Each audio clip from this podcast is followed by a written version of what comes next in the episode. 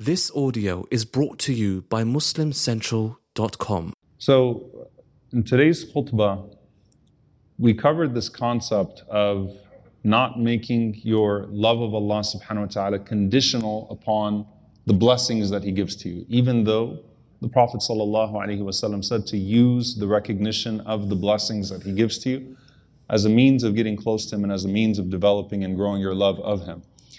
And subhanAllah, when you look at the story of Nuh alayhi salam, you have a very interesting surah and plea, an actual story that is recorded very uniquely. Nuh alayhi salam is the first messenger of Allah. We know that from the Prophet ﷺ's hadith when the Messenger ﷺ mentions the people on the Day of Judgment going to Nuh alayhi salam, asking him for intercession, and they say, "You are the first Rasul, the first messenger of Allah." Meaning Nuh alayhi salam was the first one to come with a legislation, and as Ibn Abbas radiallahu ta'ala anhuma narrates, Nuh alayhi salam's people were the first people on earth to commit shirk. They were the first people to attribute gods beside Allah subhanahu wa ta'ala. So Nuh alayhi salam is unique in the sense that he has to deal with the first manifestation of shirk. And what was it? That they took these righteous men, Yaghutha wa Ya'uqa, these people that were known, that Allah subhanahu wa ta'ala names in the Quran, as righteous people, and they turned them into gods. They made idols out of them after their death, and they started to worship them besides Allah subhanahu wa ta'ala. So these were actual monotheists that were turned into symbols of polytheism after their death, which happens, right? It happens to scholars at times, it happens to people that even were prophets, right? Isa alayhi salam, classic example in that regard. So Allah records the story of Nuh alayhi salam, and I'm going to connect it to the khutbah in a minute, but just some background. Nuh alayhi salam gives da'wah to his people for 950 years. 950 years. You imagine 950 years of da'wah? How many converts? Only a little more than 80. That means if you took 950 years and divided them by 80 converts, you imagine entire decades would pass where Nuh alayhi salam would not have a single person accept his message. On top of that, he wasn't just rejected in regards to his message, he was humiliated. He was mocked by his people. They called him disgusting. They would dust their thobes around him. You know, like, "Get away from us. You smell bad. We're sick of you. We don't want to hear you." They mocked him and mocked him and mocked him. And Surah Nuh is very interesting in that it's a plea. It's a very emotional plea, subhanAllah. It starts with Nuh alayhi salam saying, "Ya Allah, I've tried everything with these people." And Nuh alayhi salam is making his case to Allah as to why his dua is going to end the way that it's going to end. "Ya Allah, for 950 years I've been calling on you to guide these people. I've been calling on you to forgive these people. I've been calling on you to spare these people." And the end of this surah is really alarming. Nuh, the prophet, prays against his people. He says, "Destroy each and every single one of them, because if you leave them on this earth, then their offspring will be just as corrupt as them, will be tainted by what they have introduced and innovated into this earth. Don't spare a single one of these people," right? Only spare the believers, but take away this batch of people that have introduced into the earth what was never introduced to it before. But before he gets there, what does he do? He builds his case. He says, "Ya Allah, here's how this da'wah started. Here's how I started with them. I called upon them. I said to them, 'Listen, I'm coming to you for you. I'm here for your sake. I've been sent to you by Allah subhanahu wa ta'ala. And I'm just telling you that if you believe, يَغْفِرْ لَكُمْ مِنْ ذُنُوبِكُمْ, He will forgive you. وَيُؤَخِّرْكُمْ إِلَىٰ أَجَلٍ مُسَمَّى.'" So he first promises his people what? Goodness in the dunya or goodness in the hereafter? Goodness in this life or goodness in the hereafter? In the next. The next. This is what I want you to pay attention to. He starts off with what the call of a prophet should be. The call of a prophet is not that believe in me and the richness of this world will come to you. When the Prophet ﷺ started on Safa, the Prophet ﷺ did not stand on Safa and promise the people of Mecca, "Listen, if you believe in me, I'm going to turn Mecca into a world-class city." For the rest of the history of this world, Mecca will be the center of the world. People will come from all over. Pilgrims will come to it. They'll make tawaf around this Kaaba. Your names will be immortalized in this world because people will say, radiyallahu anhu, may God be pleased with you every time they mention your name. I'm going to promise you everything. You imagine if Abu Jahl knew what Abu Bakr radiyallahu ta'ala anhu would be spoken about like in 2021. And if Abu Jahl in 5 or in 610 could see what the legacy of Abu Bakr radiyallahu anhu has become in 2021, Abu Jahl would say, sign me up. I'll take that. I'll be mentioned in, by billions of people for the rest of the existence of the world. I'll be honored and people will pray for me and people will write books about me. I like that. The Prophet ﷺ didn't call with that. He started off with what? Belief in Allah. And I am promising you something of the hereafter. Why? Because again, that is the core of the message. The core of the message is that this is a message that orients you towards al-akhirah, orients you towards the hereafter, right? It's the opposite of the prosperity doctrine when a preacher with his private jets stands up and says, believe, and one day you'll have what I have, right? And of course, you'll have what I have by putting money into this bucket, and one day, right? And if you're not getting it, that means that God doesn't like you like He likes me. Right? That's the prosperity doctrine, right? It's the opposite. The Prophet started off with, believe in God, and when you meet Him in the hereafter, what He has prepared for you will be good. Now here's the interesting thing. You then watch how this dua plays out of Nuh alayhi salam. Nuh alayhi salam says, all that earned me was ridicule. All that earned me was mockery.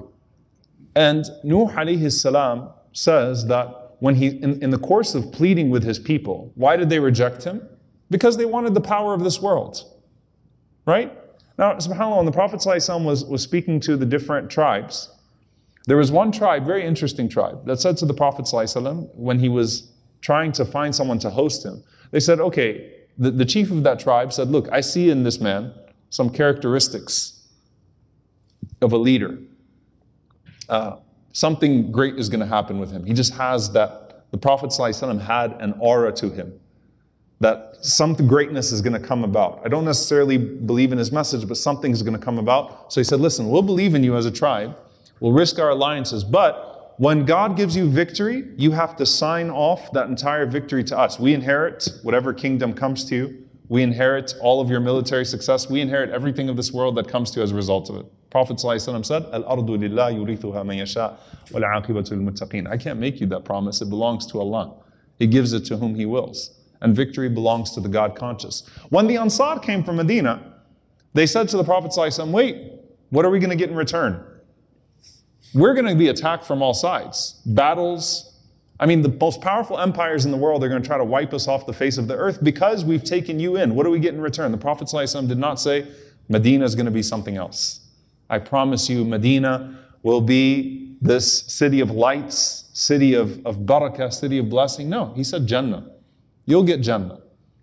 And they said, Rabi' al-Bay'. Okay, we'll take that. That's a good deal. We'll get Jannah.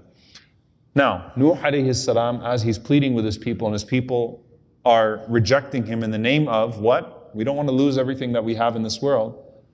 He says, فَقُلْتُ اسْتَغْفِرُوا رَبَّكُمْ إِنَّهُ كَانَ غَفَّارًا يُرْسِلِ السَّمَاءَ عَلَيْكُمْ مِدْرَارًا وَيُمْدِدُكُمْ بِأَمْوَالٍ وَبَنِينَ وَيَجْعَلْ لَكُمْ جَنَّاتٍ وَيَجْعَلْ لَكُمْ أَنْهَارًا مَا لَكُمْ لَا تَرْجُونَ لِلَّهِ وَقَارًا. In the course of reasoning with his people, he says to them, if you believe and if you seek forgiveness of your Lord collectively, then the goodness of this world will come to you too. The rain will fall from the skies. Your gardens will be irrigated. Your crops will grow. Your lineage will be plentiful. Your wealth will grow. Collectively and individually as a people, blessing is going to come to you. And that is the asl, that is the default, that when people believe and work righteousness, God blesses that nation with barakah, with blessing. Look at this ummah under Umar ibn Abdul Aziz, rahimahullah ta'ala, where they couldn't find anyone to take zakah because of the justice and the belief and the righteousness that was established amongst that nation. So individually, people will have their tests, but collectively, as a nation, you will be uplifted by your righteousness. There's a period of test, and then there's upliftment and barakah. Mecca and Medina being two great case studies, right? Compare that to Thamud and Ad, and and the list goes on and on, despite all of their genius. Okay, so Nuh alayhi salam says, I came to them with that. And I said to them, look, he'll send you that too. That comes as well. And they still did what? They still turned away from him and they mocked him. And Nuh alayhi salam comes back to Allah once again. And Nuh alayhi salam says, Rabbi, my Lord, they rejected me again. وَاتَّبَعُوا مَنْ لَمْ يَزِدْهُ مَالُهُ وَوَلَدُهُ إِلَّا خَسَارًا. And they followed these things that are just going to earn them the destruction of this life and the next. They're going down a path of destruction in this dunya and in the akhirah, for this life and for the hereafter. And subhanAllah, it ends with Nuh alayhi salam basically giving up on them and saying, 950 years is too much now. At this point, Ya Allah, take them away. At this point, take them away. And subhanAllah, to show you his sincerity. And by the way, I mean, let's be real here. We give up after a day or two, right? We give up after a few months. When things get very tight, we go crazy with time. We are the generation of everything being hasty and instant, right? I mean, subhanAllah, look at the sabr of Nuh alayhi salam. Like, we would have probably given up after a few months with that type of humiliation. I have the power to make dua to Allah and Allah will answer it. Ya Allah, 200 days has passed. Get rid of them. Nuh alayhi salam, 950 years had sabr with them, patience with them. And Nuh alayhi salam, even then, he's saying, look, this isn't like a dua because I had a really bad day. Nuh alayhi salam was not throwing a tantrum like a normal human being would. Nuh alayhi salam was saying, Ya Allah, at this point, there's no good that's going to come out of these people.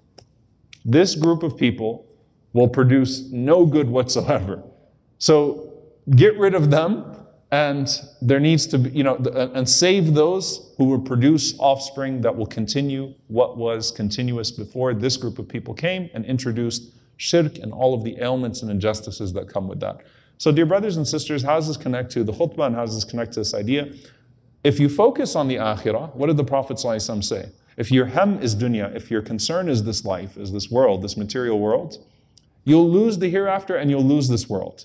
If your concern is the hereafter, you'll gain the hereafter and the world will also work itself out. There will be blessing in what has been given to you and the world will also come to you.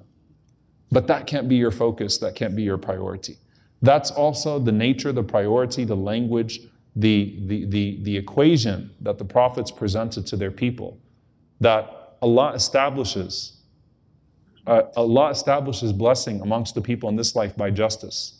Ibn Saymiyyah rahimahullah said, "Inna Allah yuqimu ad-dawlata al-'adila wa in kanat kafira." Allah establishes a just nation even if it's a disbelieving nation. Wa yahdimu ad-dawlata al-zalima wa in kanat muslima. And Allah destroys an oppressive nation even if it's a Muslim nation.